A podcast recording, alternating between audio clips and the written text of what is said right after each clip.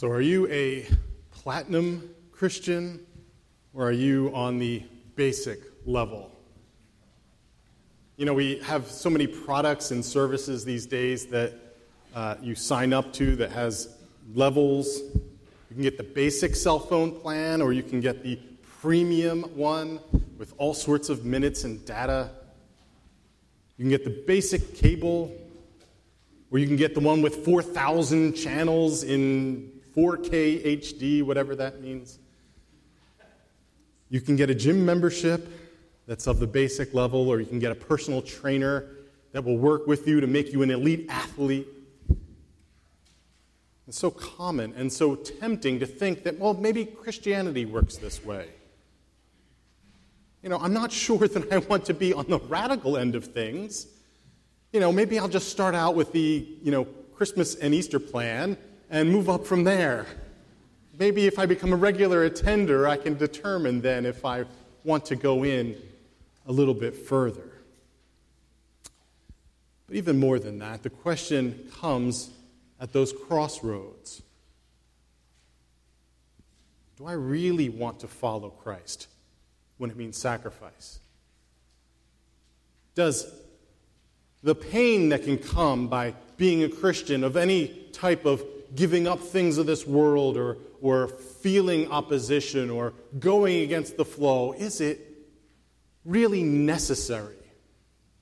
Or can I just become a run of the mill Christian, an average one, a generic one that doesn't need it to be so painful?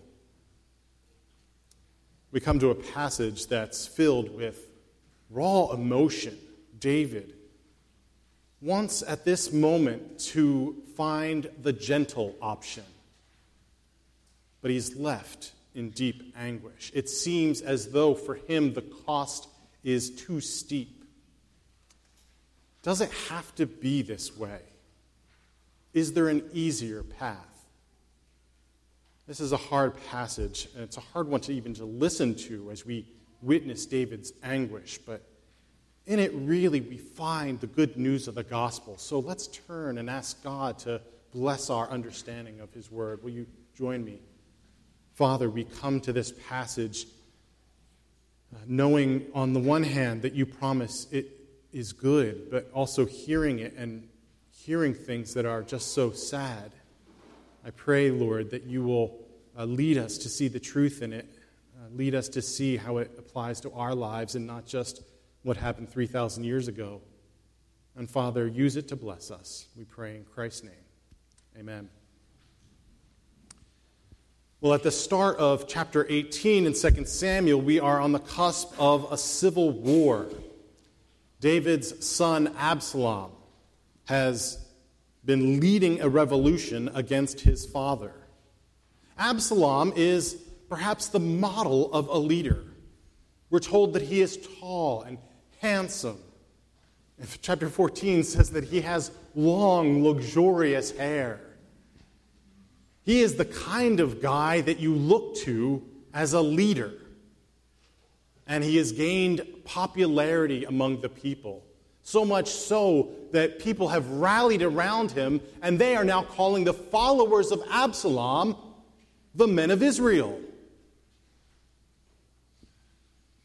All this popularity and good looks and, and uh, you know, uh, image of being the perfect king, well, if you've been following along in the books of Samuel, you know that that actually is a bad sign. That in fact, that's what the world looks to for a leader. Israel should look deeper than that. Absalom's motivation seems completely secular. He seems to not appeal to God at all. When it comes to uh, arising to the throne, he doesn't wait for a prophet or a priest to anoint him with oil. He takes the crown upon his own head. It seems as though he's deeply motivated by bitterness towards his father and jealousy for the throne. Now, up to this point, David's been trying to avoid a conflict. He not only doesn't want bloodshed in the in the nation of Israel. He doesn't want Israel against Israel, but he also doesn't want to fight his son. And so he flees. He leaves Jerusalem. He leaves the promised land, he crosses the Jordan and gets to the other side, but Absalom is still on his heels, follows him. And he comes to the point of realization that he must go to battle. On the surface, it can appear like it's two great armies the army of Absalom, called the sons of Israel at the time, and then the army of David, the people who are servants of David. But in reality, it really is just about two individuals Absalom and David. And whoever is standing at the end of this conflict is going to be the winner. David's men know this. In verse 3, they insist David, do not go out to battle. You alone are worth more than 10,000 people. Absalom doesn't have a group telling him the same thing. He goes out into the battlefield. Thousands of men will fight, but it comes down to these two. In fact, the narrative makes this clear that really the point of this story isn't so much the battle. We have had three long chapters leading up to this battle in anticipation, and the battle itself is only described in three verses verses 6 through 8. It is almost passed over for a greater story. David's men force the much larger army of Absalom into the forest. It is the way that they could gain an advantage over them. It is much harder to maneuver a large uh, force in the forest. And the strategy pays off, but it doesn't pay off the way that David might think. It pays off in a rather hilarious way. Absalom, handsome Absalom, confidently rides his mule. Now, you're not supposed to ride a mule into battle. That's what you do when you win the victory, you ride out in the donkey as one who has had the victory. But uh, Absalom, so confident, rides his mule into battle and into the forest. And uh, it seems almost immediately as Absalom engages, his trademark long, beautiful hair gets caught in a tree. And there he is, dangling his mule has now t- taken off, and he is hanging between, as it says, heaven and earth. Absalom is put on a platter for David and his men. And one of David's men sees Absalom just hanging there. And he knows that he could finish the whole war with just one blow. But the problem is, when David sent his troops out he gave only one command. And all of Israel, all the troops heard this same command. Verse 5 Deal gently for my sake with the young man, Absalom. And so this witness doesn't know what to do. He runs to Joab, the chief general, the one who had been the top general in David's army, and he says, What should I do? Absalom's there, caught in a tree. For Joab, it wasn't so much a problem. Joab, uh, throughout the book of uh, 2 Samuel in particular, was a shoot first, ask questions later kind of guy. Violence for Joab was always the answer. And so he has no moral conflict here. He disregards the king's message. And he takes 10 men out with him. 10 probably so that there's no blame of one person particularly Joab. And he has them all strike Absalom dead. You cut off the head of the serpent, and the snake dies. The war is over. Israel, which was the followers of Absalom, they all flee at this time. They go back to their homes. But the battle was not the point. You see, if we're reading this through, the narrator almost rushes through the battle and the conflict, but spends a lot of time on the two bookends. We're told a lot of detail about the prevention, David's concern do not harm Absalom, deal gently with him. And then it comes almost to a crawl in describing David's response.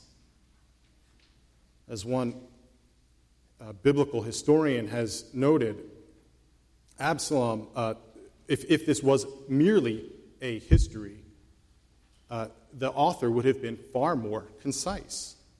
He would have said something like Absalom died and David went into deep mourning. And that would have been su- su- sufficient. But the narrator spends 20 times longer than that describing things. We are made to feel David's fear of what could happen if Absalom is injured in the battle. And then we're made to, to feel the extreme anguish of what does happen as David's fear becomes realized. And we can't turn away from those cries. David, upon hearing the death of his son, says, Oh, my son, Absalom, my son, my son, Absalom, would I have died instead of you? Oh, Absalom, my son, my son. So, why are we made to focus on this? What's the point of this narrative? Now, some of you may think, well, that's not, it's not a big deal to spend a lot of time on David's emotions here. He just lost his son. We'd expect to see his grief, we'd expect to see it be profound. And in fact, if we know David through the Psalms, we know that David was one who wore his heart on his sleeve. And we get to see bare emotion from David again and again. Perhaps we're reminded of another father who lost his son at the beginning of 1 Samuel. There are lots of resonances with Eli. And when Eli finds out his two boys die in battle, he is so grieved that he falls over backwards in his chair and dies. And the epitaph there stated through his daughter in law was Ichabod. The glory of God has departed. Is that what's going on here? Has God's glory departed? It must have been a moment of deep regret. What could have been, not only for Absalom, who died at a young age, what could have been further in his life that was cut short, but, but what could David have done differently to prevent this? Could David have gone to war? Could David have been there and interceded with Joab? Could David himself have died rather than his son? And most of us can be moved by David's mourning. We can empathize with his deep sadness. But that's not the reason why we slow down here. We see it in what can, for us, become a very jarring incident. You see, in the middle of David's grief, he's confronted with a rebuke by Joab. And insensitive though he may be, Joab here is exposing something wrong in David's anguish. David needs to be confronted because there's something toxic going on that needs to be exposed. So let's look at, at Joab's rebuke. What is he uncovering here in David's heart? Well, first, Joab's rebuke exposes that David doesn't see the real danger in his son Absalom. He doesn't see the threat. Now, for Joab, the issue is cut and dried, probably too cut and dried. He sees the actions of David and they're baffling to him. Verse 6 Joab says to David, You love those who hate you, and you hate those who love you. David's love for Absalom was so great, he seeks to protect him, even though Absalom is the one who instigated this war. He wants his soldiers to spare Absalom's life. He becomes inconsolable. Even though Absalom didn't merit any of this love, David showed it to him. You know, Absalom would have killed David in a drop of a hat, but here, Joab sees David's compassion and he's furious. How can you show such love to such an enemy? Now, you might be thinking at this time, is that a fair rebuke? I mean, aren't we supposed to love our enemies? Isn't that precisely what Jesus teaches us? Matthew 5, Jesus says, You have heard it said, You shall love your neighbor and hate your enemy, but I say to you, Love your enemies. Pray for those who persecute you. Isn't David just doing here what Jesus has commanded, although a thousand years earlier? And isn't he doing what is his MO? He deals gently with his enemies. We saw in the last chapter Shimei casting rocks at him and insults, and David does not kill him. We've seen his interactions with Saul again and again. King Saul when David was a younger man, pursuing David, intent on killing him. And at least two times, David withheld his hand when it was an opportunity for him to kill him. But this case is different. Sparing Absalom was not the same. It's different because in this instance, David is not acting on his own. These weren't personal attacks. If we really get down to what Absalom is doing, these are attacks on God's people. To deal, to deal gently with Absalom was to prolong the battle.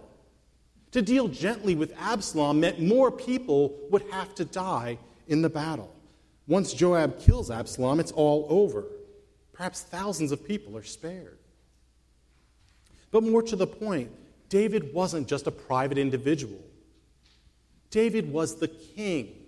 He was the anointed one of God's nation.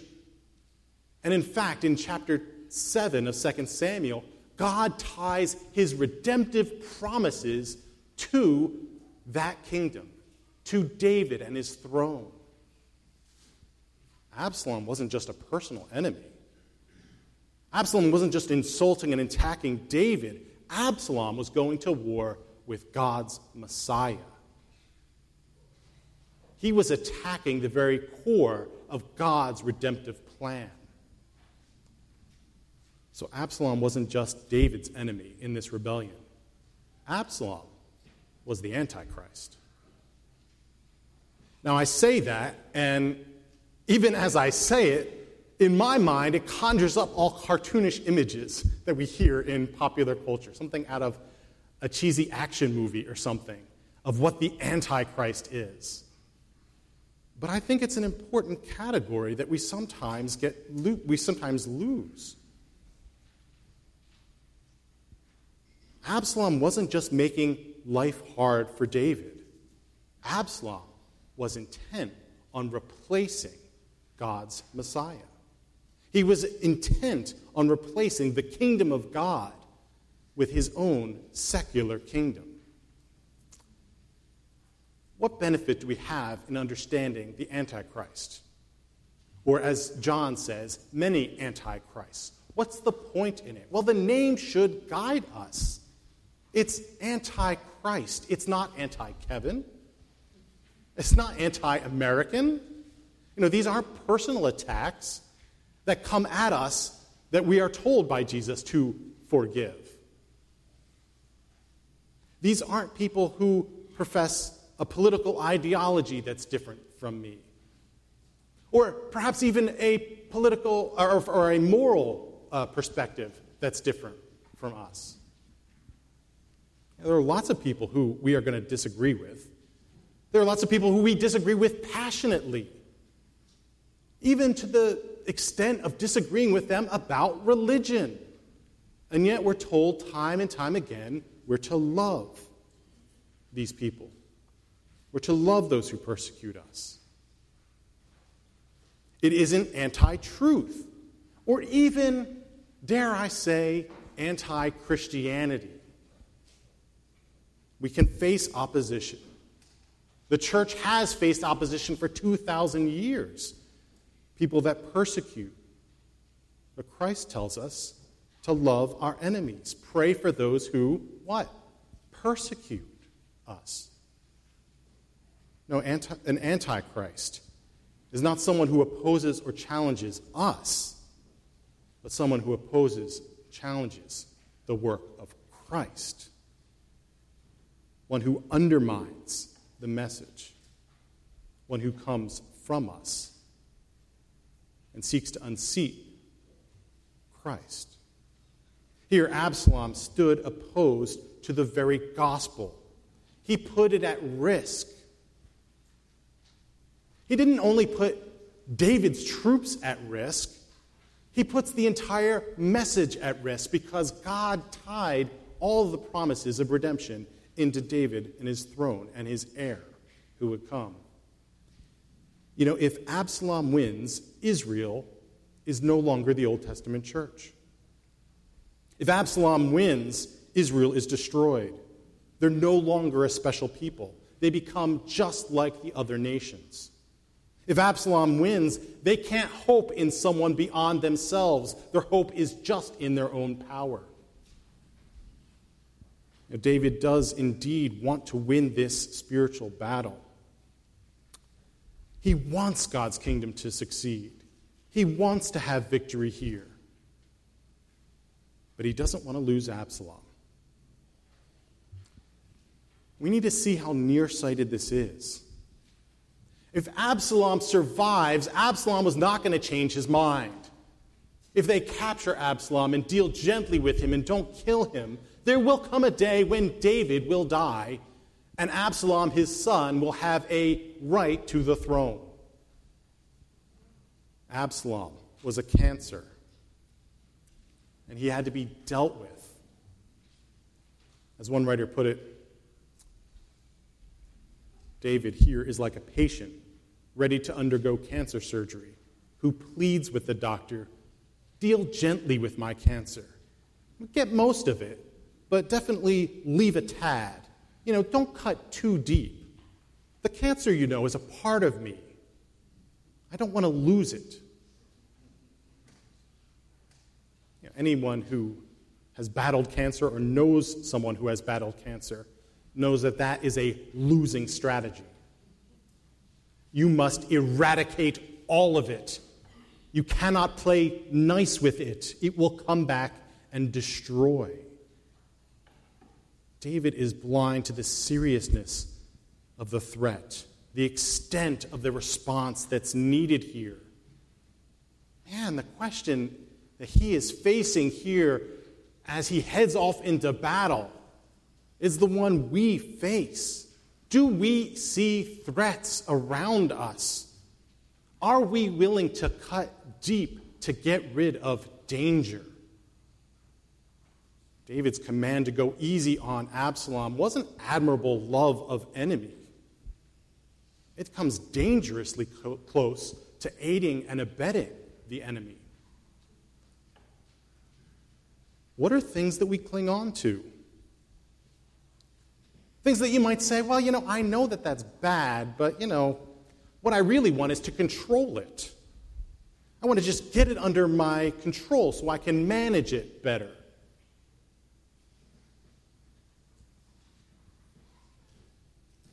Don't kill it. Soften it. Don't remove it. We can rationalize, we can minimize its danger. They can be pet sins, they can be aspirations that we're holding on to.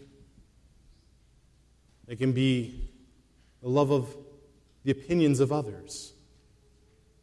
They can be anything that is standing in the way of giving our devotion to Christ. When these, even when they're good things, become ultimate things, they can fester and turn into a threat Yes, it may appear at this moment like a small wedge, but when not dealt with, it increasingly expands into a rift between you and God. Yes, Jesus' words are love our enemies, but we are called to go to war against the enemies of the gospel. Make no mistake about it. There is a difference between defending yourself and being on defending your side, those things I think we need to lay down from what Jesus has told us. But we must defend the gospel. Do we seek to defend it?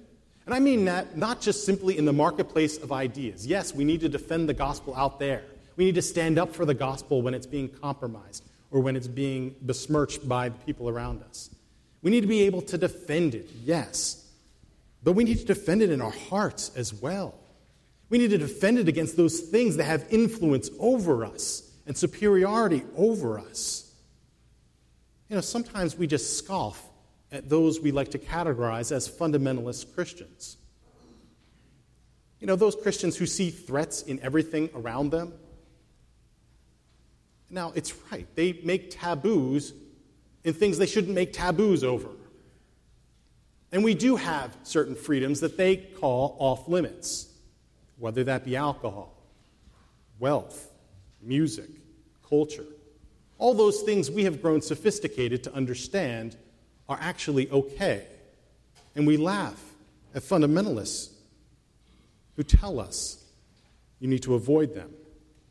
And yet, sometimes, in our overcorrection, we fail to see the threat that has crept into our hearts. When we say everything is permissible, do we understand that there could be a danger that is lurking in those things that we have allowed ourselves to partake in. Good things, when they become ultimate things, become destructive things. Once the love of something takes root, when we fail to see it as a rival to the gospel, we have very subtly allied ourselves with the Antichrist calling Absalom Antichrist is not a stretch here, especially if we listen closely to the narrative. Go back and read the battle that was fought in between the sections that we skipped over. It's interesting here that God leaves no doubt about his opinion of Absalom. David doesn't deal with Absalom, but God certainly does. Absalom wasn't struck down in battle. Absalom wasn't captured by some skilled warrior and then they made a decision should we kill him or not. No, his death seemed utterly passive. What uh, biblical scholars sometimes call the divine passive. That when narratives are stated in the passive, you can almost assume at that time that it's God doing the action. It wasn't bad luck that Absalom gets caught. It's not coincidence. It's God who ensnares him. And we shouldn't miss the symbolism of how he's ensnared. He's hung on a tree. Deuteronomy 21 Cursed is anyone hanged on a tree. And his body then is taken and thrown into a pit of large stones. Stones were used as capital punishment. The villains in Joshua, there are two key villains who are uh, buried under a pile of large stones in the book of Joshua. God's verdict is clear through this narrative. Absalom deserves the curse that he receives here. He needed to be stopped. And David's sadness over Absalom shows a disconnect between David and God. David couldn't see the real threat. In fact, it takes the strong rebuke from Joab to identify what was going on. So that's the first point that we see from Joab's rebuke that David need, needed to understand the very gospel was at risk. And it was a threat that he could not deal with lightly. But secondly, Joab's rebuke exposes that David had undervalued the gospel itself. It's not that David doesn't love God. It's not that David doesn't love the gospel and want to serve the promises that God has made to him. But in David's mind, the price tag is too steep.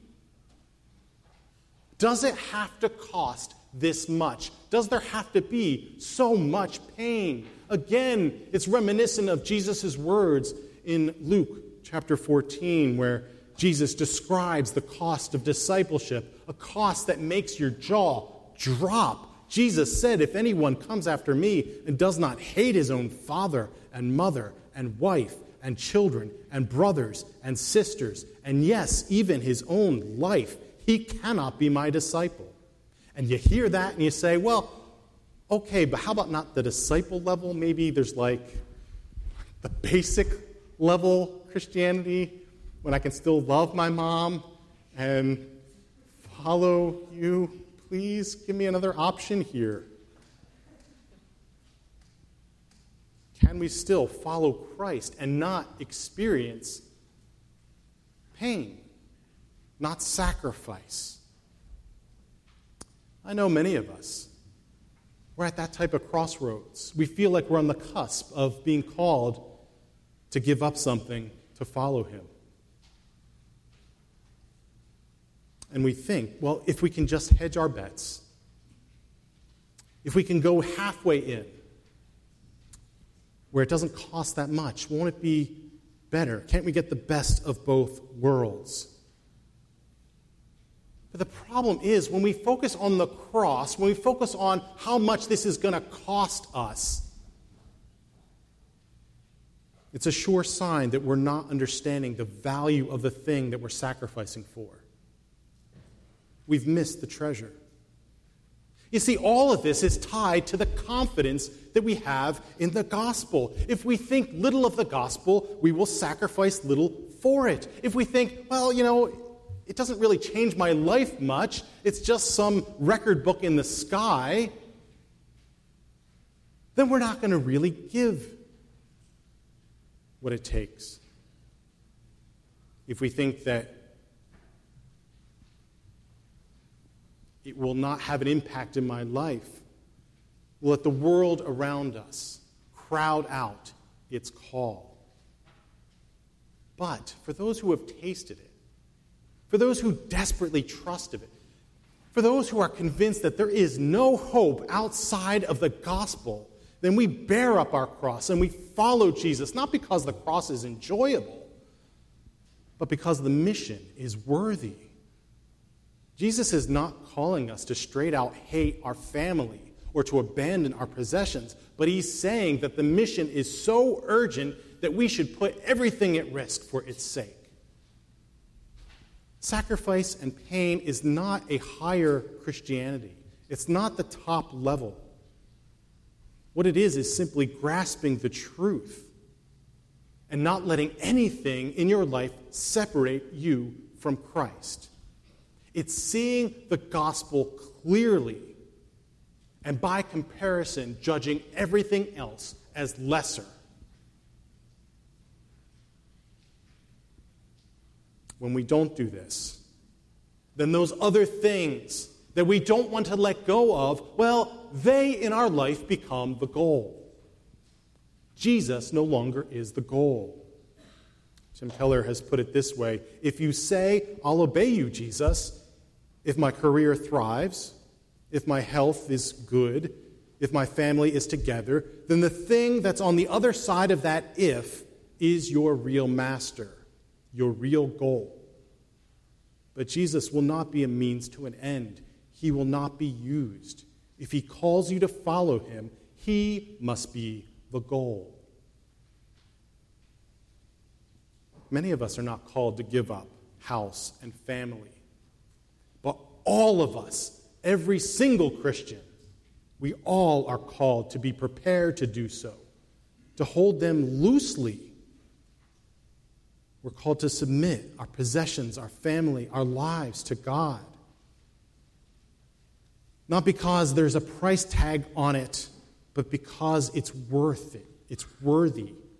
David, you see, loses the sight of the glory of the gospel what God is doing, what David is fighting for, he just doesn't see it as worth it. He sees a cost, don't get me wrong. In fact, in verse 33, he says, Yes, I will pay a cost. I would have died instead of you, Absalom. But see, David doesn't get who he is. He is not his own person, he stands for something deeper. That's not the price of following Christ, that's the price of keeping Absalom. If David sacrificed his life, well, then all of Israel's hope would have vanished. He was the anointed. The only one who could say, My life for yours. is David's heir, Jesus, who could stand in our place, who could take our death, but do it not only for us, but for all who look to him. David's desire to die for Absalom only furthered his willingness to sacrifice the kingdom of God for his son. Verse 6 Joab said, You have made it clear today that the commanders and the servants are nothing to you. For today I know that if Absalom were alive and all of us were dead, then you would be pleased. David's action shows that he values Absalom out of accord with God's kingdom. But to compound the issue, David's grief wasn't just personal, it wasn't just his own. It had a deep effect on all who saw him. Verse 5 Joab said, You have today covered with shame the faces of all your servants, who have this day saved your life and the lives of your sons and daughters and the lives of your wives and concubines. You see what Joab's point is there, right? David, you're not the only one who sacrificed something in this battle. You're not the only one who lost something. Fathers and mothers have lost sons, wives lost husbands, children lost their fathers. They fought in this battle, and the victory was won, and the Antichrist was defeated. Except now they come back, and the king is inconsolable. And they must be thinking, well, did we actually win? Was it all for nothing? Did we give up those we loved for nothing. David is sending this message that the celebration is off, that it was a time of shame. But you know, celebrating a victory is more than just having a good time or celebrating that you're on the winning side. No, celebration is a way of making the sacrifice worth it. It honors the cost. Let's be honest, the cost of the kingdom of God is high. Anyone who follows Christ knows this. It would be a dangerous lie for me to stand up here and say that if you follow Christ, your work is going to work out for you, you'll get a raise, a promotion, you'll feel satisfied in life, your kids will be obedient and, and say thank you and please every time you approach them. That your anxieties will disappear and that you'll be joyful all the time. No. Following Christ is going to be difficult, painful. The price tag at times will seem unbearable, but oh, to be part of something worthy of that cost. To be part of something that's worth sacrificing for. We need more testimonies. We need to hear from you ways in which you have loss and pain for following Christ, not because it shines a spotlight on you, but so that the rest of us can see that, yeah, it's worth it. As I face that same battle, it is worth it. Giving up those things that are hard.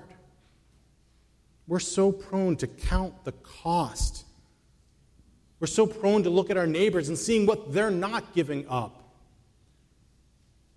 I'm reminded of the beginning to Pilgrim's Progress, that great allegory of the Christian life, where Christian hears the gospel for the first time and knows that he is headed to the celestial city. And he tries to plead and beg with his family to come with him because he loves them deeply. And when they refuse, he knows he is compelled to move anyway. And Bunyan writes at this start here Now he had not run far from his own door, but his wife and his children, perceiving it, began to cry after him to return. Christian, so moved by the love of his family, needs to put his fingers in his ears so that he could run, crying, Life, life, eternal life. The cost was worthy. And one can argue that Joab is too callous here. He certainly was. Joab treats David's cost as trivial, and that is wrong. David is right to mourn here. That's not the problem. We need to grieve over the things that we lose. It is not comfortable. When following Christ requires sacrifice, we like Christians, we like Christian in that, in that allegory, need to follow even though it's through tears. But at the end, David does agree with Joab. David goes back to his seat at the gate. He resumes his role as king. You know, he was not like Eli. Eli saw the death of his sons and he fell over backwards with the epitaph, The glory has departed. David hears the death of his son, and even though he mourns and weeps through those tears, he sees that the glory is still ahead of him, and he follows faithfully. Do we see the glory? Do we see that it's worth it? If you do, then we won't let anything hold us back. Let's pray.